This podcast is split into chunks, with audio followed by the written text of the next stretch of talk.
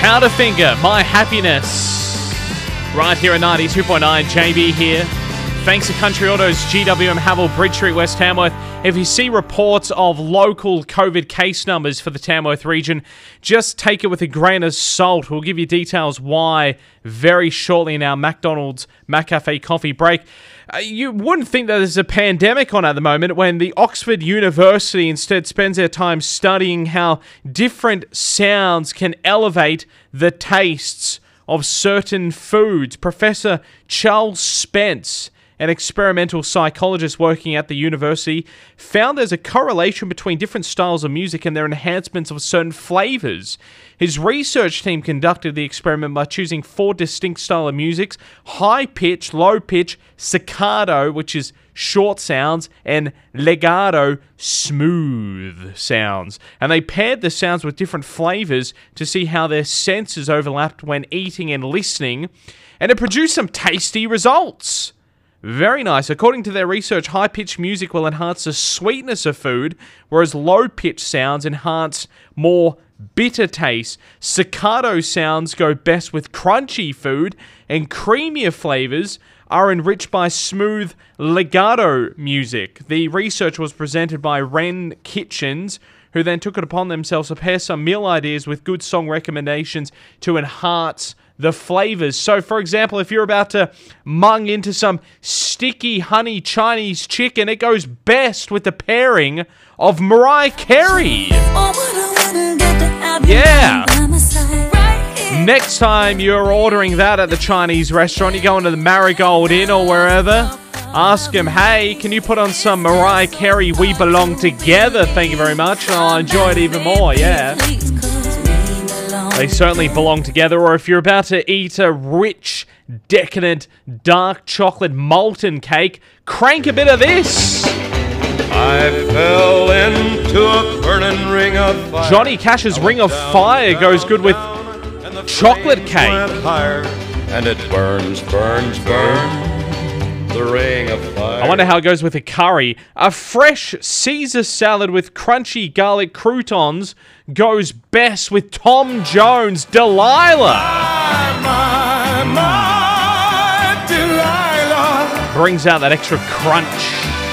Why, why, why, Delilah. Brings out the extra garlicky hit. And finally, if you're about to eat a delicious, creamy spaghetti carbonara, do it best with Frank Sinatra. Little Town Blues. Yeah. Makes it taste creamier. Carbonara and Sinatra. What could go wrong, hey? The type of music to listen to while eating Brussels sprouts, well, they never worked out anything to make those things taste good. Chris joins me in the studio to have a chat about this uh, next topic. And Chris, I've noticed one of the sort of more alarming things I've come across on Facebook over the last week or so is a rise in reporting in some local COVID case numbers from our local health districts. And as of last Saturday, Hunter New England Health District revealed that they will no longer be publishing daily COVID case numbers broken down by postcode for our region. So that means that uh, they'd no longer be able to view daily case numbers for Tamworth, Liverpool Plains, Gunnedah, Moree, et cetera.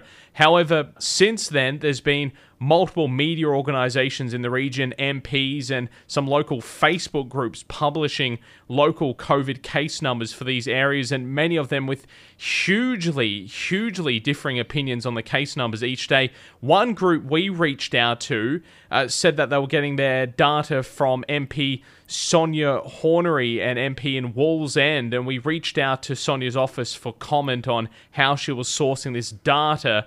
However, as of this morning, she hasn't yet responded to our request for comments. And in the meantime, Chris, you reached out to Hunter New England Health, because obviously we thought if anyone was going to have this uh, data uh, mm. broken down by postcode, it'll be the department that's obviously been providing us these daily case numbers yeah. since the pandemic started nearly two years ago.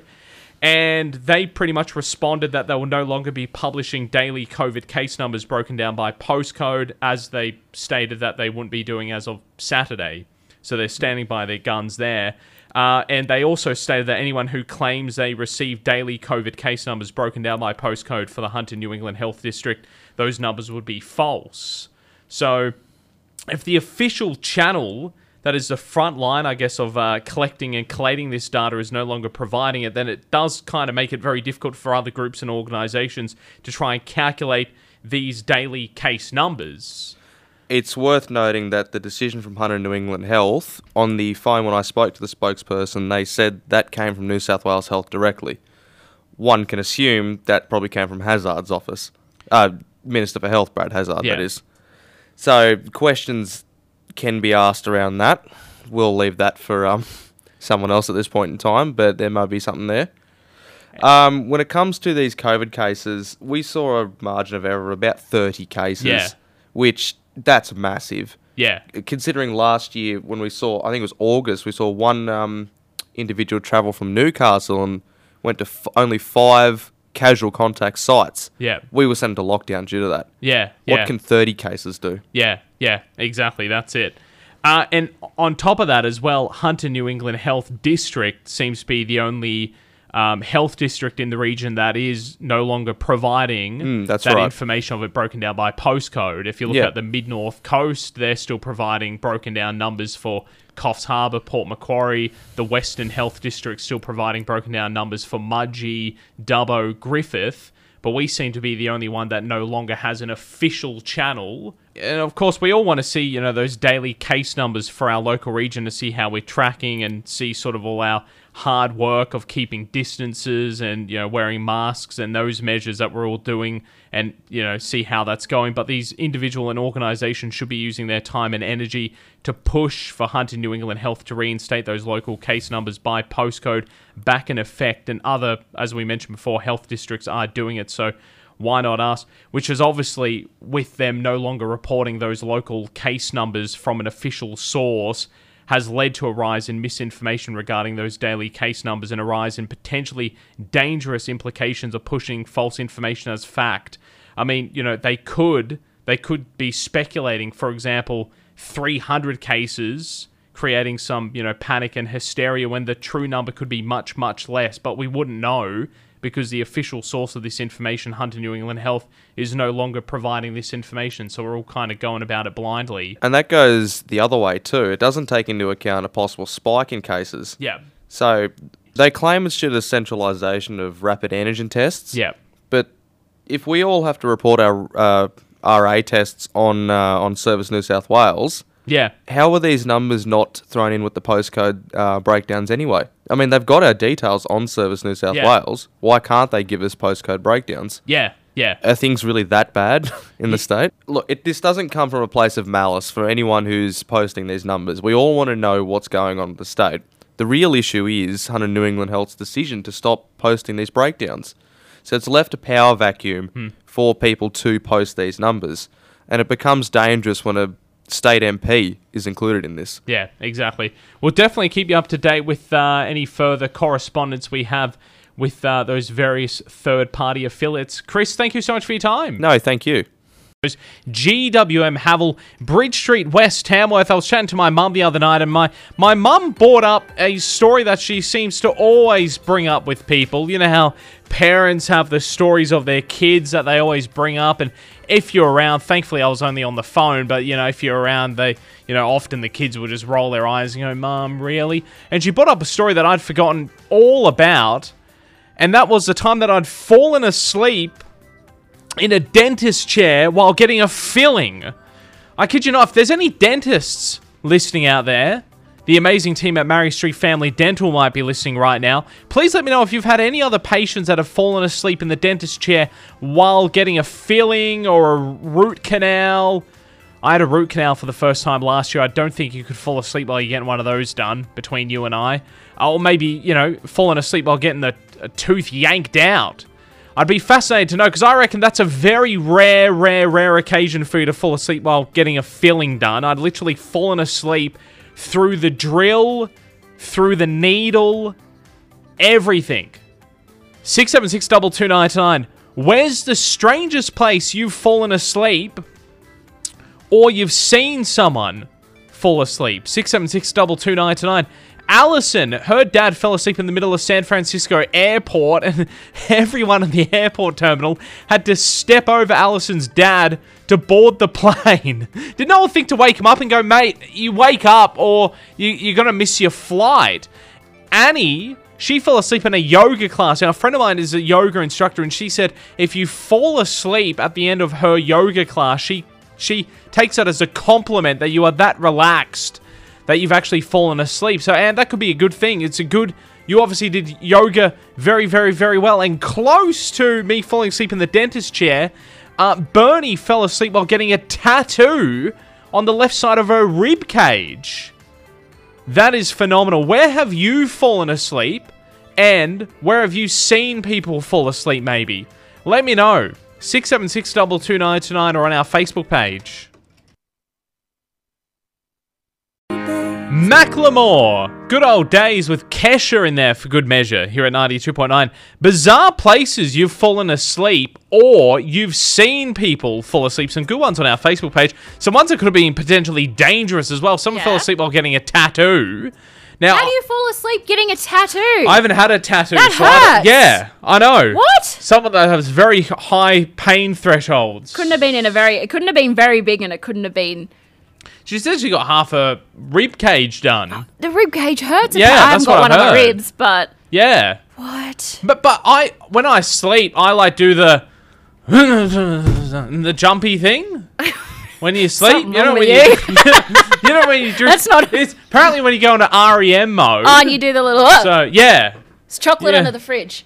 Yeah, you yeah. do, and you do that. Imagine if you're getting a tat, they're going. Zzz, and then you go, and then the, the gun goes everywhere, and yeah, they were trying to write a nice... I don't like hearing this tattoo, but I actually fell asleep. And there's a big line right. of text. You know, they're trying to write. You know, I don't know what what's a what's a typical cliche tattoo oh, quote you it? get done. One life, no regrets. Yeah, my no husband regrets. has that. Really? Sorry, Jake. Yeah, he does. He got it when we were in England. I don't know why. Mm. Good on him. Yeah. Some people, uh, Fred fell asleep while getting his hair washed and head massaged at the hairdresser. Fair. No, that's I've understandable. I've nearly done that. That's okay. Uh, Susan's son fell asleep while getting his hair cut. I had a friend of mine who fell asleep in the shower, standing upright. How? Oh my God, you must have been tired. Very tired. And it was a cold shower as well. Oh my God. My sister, okay, we're on a Hens weekend up yeah. at down at Katoomba. Yeah. We're getting, like, we're doing the spa thing and getting massages and that. Yeah. So yeah. my sister was in the same room as me and we're getting their massage. It was nice, relaxing. Next thing I hear is, and I just started laughing and woke her up. She'd fallen asleep during the massage. And this is before she had kids, so she had no excuse. She shouldn't have been tired. uh, awesome. I'd love to know when you've fallen asleep. Where have you fallen asleep? That's more important than when have you fallen asleep. Yeah. uh, I shut my um, eyes for five yeah. seconds earlier. uh, where have you fallen asleep or where have you seen others fall asleep? Let us know on our Facebook page or six seven six, two two nine two nine. Long sunny days, warm nights and good times can only be improved. The strangest place you've ever fallen asleep. A friend of mine years ago in the eighties when radio stations used to play the actual, you know, vinyl records. When radio was hard. Yeah. And when, there was carts and stuff. Yeah. That's a whole kettle of fish. Yeah, yeah, it's yeah. It's not all done on the computer. No. And all, and all the old announcers, they love talking about it. They're like, you kids nowadays with your glorified iPod. Back in my day, we used to have to work while we were on air. You'd be yeah. playing this and that, and you'd have John Laws yelling at you over there, and you'd have Alan Jones in that ear going, yep. what are you doing? It was just so tough. Anyway, one of my friends, he he, had, he was doing the night show. Okay. And he'd put a record on. Yeah. Put his head on the desk to fall asleep, uh, to have a nap while the song was on, and then, you know, uh, I'll wake up in two do. minutes' time and whack another record, record on. Yeah, yeah. He's woken up at eleven fifty-five. So, oh, no. five hours later, nearly. Records didn't go five hours. They probably still don't. And the needles just going... You know when you get to the end of the, uh, the vinyl record and it just yep. goes... Mm. It's been doing that for like four and a half hours on air, non-stop. Oh, no. So he's just very wittedly turned his mic on and gone, yeah, that's all the time we have for, for this evening. I'll uh, see you tomorrow night, maybe. Oh, my gosh. Saying that, though, I knew a breakfast announcer back in the day when I first started in radio. He had a pillow in the studio. guess who would just voice track, magic of radio, voice yeah, track stuff yeah. up and have a nap in the mornings. I might start doing that. That's good. You know what? Then the pick. pillow. The pillow is one of those pillows. If you sleep on it, you're going to survive COVID. Oh, gross. Yeah, it was pretty... Yeah, it was... Yeah. Mm. Nasty pillow. Nasty pillow. That's where COVID came from. Probably. The pillow in the studio yeah. at Moree. uh, six seven six, two two nine tonight or on our Facebook page. The strangest place you've fallen asleep... or you've seen someone fall asleep, please let us on our Facebook page or six seven six, two two nine two nine. At six forty-one. Here's a lighthearted look at what happened while you're asleep. It's, it's the, the feed. feed. It's the feed. This is one of the biggest business transactions on the planet. Microsoft is buying gaming powerhouse Activision Blizzard in what is the industry's biggest deal in history. It is sixty-eight point seven billion dollars U S, or nearly ninety-five billion dollars Australian, and this acquisition will make Microsoft the world's third largest gaming company by revenue, behind Tencent and Tony. The transaction... Uh, Sony, I should say. I think I said Tony. No, Sony. You've heard of them. Uh, this transaction includes iconic franchises, including multiplayer online role-playing game World of Warcraft and also Call of Duty. Activision is also handing over the two thousand sixteen Game of the Year winner Overwatch, popular mobile game Candy Crush, and action game series Diablo. The Microsoft investment in the development of the metaverse is also a key part of the deal. Microsoft executives talked up Activision's forty million monthly active users as one major attraction to the deal, and how vital these communities could be in Microsoft's various metaverse plays. Activision's library of games could also give Microsoft's Xbox gaming platform an edge over Sony's PlayStation, which has for many years enjoyed a more steady stream of exclusive games. According to data, the Microsoft Activision deal would be the largest all-cash acquisition on record, trumping when Bayer offered a deal for the pharmaceutical company Monsanto for sixty-three point nine billion dollars U S in twenty sixteen, and also the sixty point four billion dollars U S that InBev bid for Anheuser Busch, the beverage company, back in two thousand eight. A massive deal. I can't believe Activision is still around. They used to make the, the, the, the good old Atari games, all the classic Atari games for the Atari twenty-six hundred and Commodore games. So certainly still alive and kicking. And now what? Nearly one hundred billion dollars richer. Well done. six forty-three. That is the feed with J B for breakfast. And this is Maroon five. You and I go hard and Maniskin, that is begging, here at ninety-two point nine, sixteen minutes away from nine o'clock. Uh, we're talking about weird spots you've fallen asleep, or you've seen people fall asleep. I don't think people, after some of these stories, should be driving. No, or on the back of motorbikes. Yeah, someone fell asleep on the back of a How motorcycle. Do you do that? I have no idea. How do you, how do you not, obviously, like, I, I don't know, we just... fall asleep and let go and fall off and yeah. probably die. Yeah. Like... Ho- hopefully that... Well, obviously they commented on our page, so that didn't happen. Yeah. But I guess the the road bumps would make it relaxing, sort of, too, wouldn't road- it? I haven't been on a motorbike no? since I was about ten. My okay. dad absolutely terrified, made me terrified of motorbikes. Okay, fair enough. He was going so fast, I felt like I was going to fall off. You won't let your husband buy a motorcycle? Nope. No? Ali is not riding mo- motorbikes either. Okay. I had to answer that question.